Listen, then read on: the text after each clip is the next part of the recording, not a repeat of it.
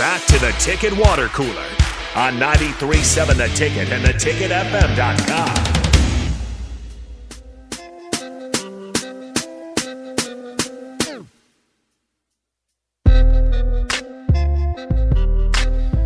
Back on the Ticket Water Cooler, and on Fridays we like to get our Husker recruiting update from a recruiting specialist, Brian Munson of On3 and Husker Online. Now this week it's part of the gimmick here. The call might drop off at any time because Brian Munson is doing some scouting, get ready for a story himself, I believe, and going out to eight-man football land. Brian, can we hear you? Yes, you can hear me now. I don't know how much longer you'll be able to hear me, but I am on my way to Ainsworth, Nebraska, to go check out Carter Nelson in person. This has been a trip that I have been looking forward to. It's going to be me and Sean Callahan and Steve Sippel coming out to meet with him, meet with his dad, who's also his head basketball coach, and we're going to stick around tonight, and we're going to go to his basketball game at 5:30. So, you know, it's such amazing timing. I mean, picks up the offer from Alabama yesterday. I'm really stopping short of calling Carter Nelson a generational talent. It really is kind of starting to look that way, however, when you start talking about a guy that's 6'5", 215, runs a 4.5, and can high jump 7 foot. I mean, I'm really looking forward to tonight and getting a chance to watch him play basketball.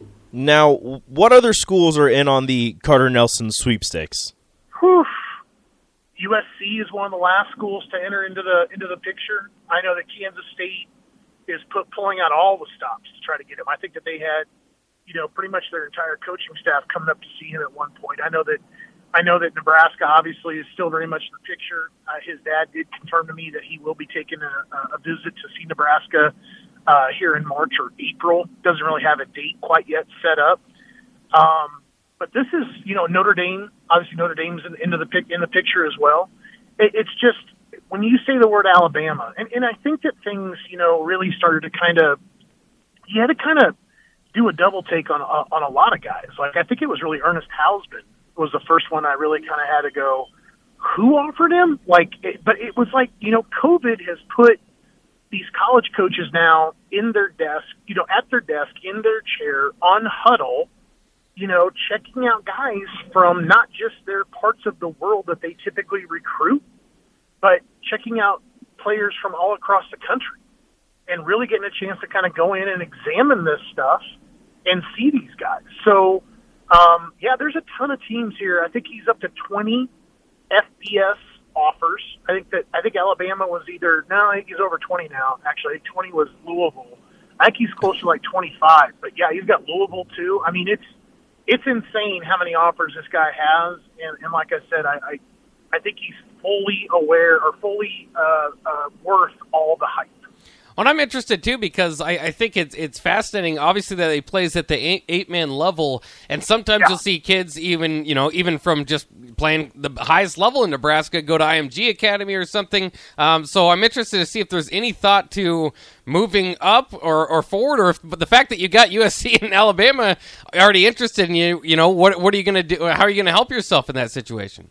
Well, and I totally agree with that, and I think that both his mom and his dad are in education up here at the community school in Ainsworth, so they're obviously very embedded there in the community. Their son, to your point, has already caught the eyes of folks in Los Angeles and Tuscaloosa and Louisville and North Bend or South Bend, excuse me. I'm really to like the conclusion there would really be nothing that he could really improve on. Being up here, clear north of Kearney, and that's where I started out this morning about an hour and 15 minutes ago, there's really nothing more that he has to kind of do than just show up and do his job because he's already got, 20-plus offers. We're speaking with Brian Munson on 3 Husker Online. And, Brian, what would be, the hesitancy from – colleges, universities to offer guys who are playing 8-man football, who aren't playing 11-man football, because you hear a lot of times guys playing 8-man or 6-man, the transition to 11-man, the transition to a college environment regardless, is a little bit tougher. So what have they really seen outside of the physicals from Carter Nelson that makes them feel confident enough, you know, in Alabama or USC to offer a kid out in Ainsworth, Nebraska? Yeah, I mean, that's a great point. It's like the game is different. The scale of it is different because you've got the different number of players on the field. The rules are different and how things, you know, basically happen. And I've seen both sides of it. I mean, Terry Keneally, he wasn't an 11-man football player. But yeah, I think here with Carter, it's like, look, he's a tight end / wide receiver, and he's really played, you know, kind of a little bit all over the place. He's done some different things. His stats were unbelievable. But I think that I think it's really about how it kind of translates to the Division I game, and you know, the game of catching the football. Well, that's gonna remain pretty consistent no matter what. Not necessarily the same type of quarterback that you're obviously working with at both levels. But I mean, the athleticism it totally translates at that. And like I said, he's a 6'2", 215 running a 4.5, and I think that that's what's got everybody's eyes. And I think that they all realize that there's going to be at least a little bit of time that's going to take for him to for the game to slow down, for things to for him to get acclimated to playing the Division I football level, whether it's in Lincoln or anywhere else. He's going to have a little bit of time to kind of see things move, kind of catch that spacing and catch how the field is different. But those are all things I think that he would be capable of making those adjustments. I think the athleticism side really, really helps that part of it out the most. And I'm interested, too, and I know when you guys visit with them, you'll get a better perspective of it, so certainly keep in tune to Brian Munson and the guys they have at On3 and Husker Online for their stories coming out. But what are your kind of thoughts right now? I know it's early in the process of him becoming a Husker, because I know, you know, back in the day you think small-town Nebraska, that's a lock, but who knows with these days, especially the offers he's getting. Yeah, I totally agree with you. I mean, I had a good conversation yesterday with a former Husker in Kearney, and it's like, what we talked about was it's like these guys didn't grow up, you know, in that time frame of enjoying the successful Nebraska Cornhusker teams of the 90s. And he didn't really feel like that necessarily was as much of a lock anymore for all these kids to kind of lead, you know, to kind of stay in state, especially like when you get schools like Notre Dame and Alabama and schools like that want to lure you away. And in Ainsworth, it's not like it's Omaha. It's not like it's Lincoln. It's not even like it's Kearney. It is clear out here. And I definitely, it's one of the things I really plan on kind of touching base about was just kind of like, you know, how connected does he really feel to Lincoln being where he's from? And, I mean, is that kind of then open things up, the idea that he can potentially leave the state a little easier than it would like a guy that's growing up in Nebraska, like the real legitimate backyard of the Cornhuskers. Yeah, I mean, it's going to be interesting following there, and then it's going to be interesting following just kind of jumping off Carter Nelson. A few guys at Bellevue West, whether you're talking about Devon Hall or Isaiah McMorris, Daniel Kaelin especially interesting with the Dylan Raiola interest out there. Is this? I mean, you just look at just Nelson in Hall. You know, those are maybe nationally some top 200 type of kids. Is this yet another class that we're looking at Nebraska high school football stepping up and being better than it had? It seems like the last 4 or 5 years, there's just it's been flooded with D1 prospects, whereas before that it was you know, pick here and there. Oh, I totally agree with that. I mean, you got two D1, you know, national attention wide receivers. You got Keila Benning that's got offers from all over the place. You got two Division I offensive tackles, and you get Carter Nelson, and you got Daniel Kaelin. I skipped over Kaelin, and Kaelin's got, you know, Miami and Minnesota and Missouri and North Carolina. This is a really good class. I don't think it's 2023 top to bottom good. Mm. But I think that, you know, your star power is certainly there. I think you can put, like, your Carter Nelson could stand up, you know, put him up there at least in a kind of a comparison, like with a Malachi Coleman, based on the athleticism, based on the skill set, based on the potential, and then I think Flores, I give him the edge over Kaelin still, but then you got, I would want to say that, you got two better offensive tackles this year than the guys that were there last year, the offensive linemen. So if there's some give and take, and I don't think top to bottom, and I don't think they have as many this year, but this is still a very, very, very good class. It's sneaky good, and I think Omaha is deep. We even passed the 2024 class into 2026. There's some dudes there that are going to be D1. They're going to get a lot of D1 attention as time goes on. Mm. What is the delicate balance that Nebraska has to do with Daniel Kaelin? I think that's so interesting. Where sometimes it's if you're going to get Raiola, does it have to be a one quarterback class? And if you strike out on him, were you too late and not paying enough attention to Kaelin? Is Kaelin even number two on their boards? What is kind of the recruiting you think approach from Nebraska with him? Yeah, it's going to be a little bit of a slippery slope because I think Nebraska, I don't want to say that they're all in on Raiola, but I think they obviously that's the first guy they want to find out about. And they're going to give him the amount of attention that it takes to get him and be really serious about demonstrating how important he is to that class, how important he is to the state. And I don't think that lines up very well with what Daniel Kaelin has in mind, because Daniel Kaelin, if you ask me, I think he could be committed by sometime in March, maybe April. So that I think doesn't really line up. And I think Kaelin's just kind of playing the hand that he was dealt. I think that he's saying, look, I feel great about my options. I have Minnesota. I have North Carolina. I'm going to go out there and I'm going to go see Miami, and I'm going to see all these other places. And, I'm going to make my decision for what for the options that I have. And if Nebraska really feels like that Raiola is their guy and they don't really have a spot for me yet because they're waiting it out for Raiola, then that's fine. I'm going to be confident and happy with what I got going on.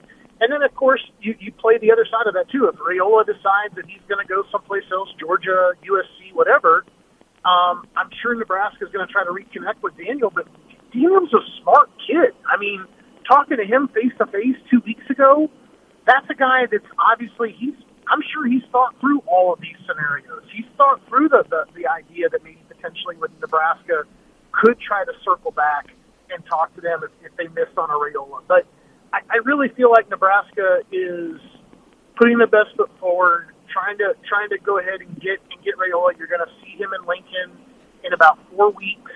It's going to be very interesting to see what happens. I've heard a ton of things about possible domino effect that if Dylan Raiola decided to go to Nebraska, some of the names that I have heard recently that could potentially be more interested in Nebraska than they are right now, it's pretty eye-popping. And it's going to be, I ran a story today on Zion Kearney, who's a four-star, like 92 dot whatever, four-star by On3, and he's got Nebraska in his top six.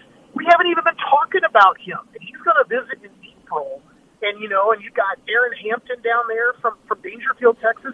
Things are going to get really, really wild. Coach Rhule and his staff have Nebraska in a really good spot right now. All right, Brian Munson of Husker Online On3. That gets me excited because I was kind of thinking the same thing might get rolling there. Are we talking about Bill Callahan era-esque, like top 10 maybe if you get Donovan Raiola? I mean, can Nebraska do what hasn't been done in a long time? I know it's really early and really unfair to ask this question, but but I mean, if they did get Dylan Raiola, you're talking about that kind of effect. We always talk about all how Nebraska can finish in the top 25, and that's nice, but you think about those Callahan era classes, that's when the talent kind of stacked up for Pelini to have his best teams, the best teams that we've seen in the past 20 years. Do you think that Nebraska could break top 15, top 12? Certainly the number one player in the nation certainly helps with those rankings if they can get him. I don't think there would be any doubt that you're talking about those types of numbers in class ranking. If Raiola decided to go to Nebraska, I think the way that Coach Rhule and his staff could present that back out to potential recruits, I think that the come-along effect, the Pied Piper effect, whatever you want to call it, I think it would be incredible. I think that is a huge selling point for so many recruits when they see a guy of Dylan Raiola's caliber, you know, basically commit to a school, and that school then has interest in you, that has a tremendous effect. There's a tremendous pull effect when that kind of thing happens. Mm.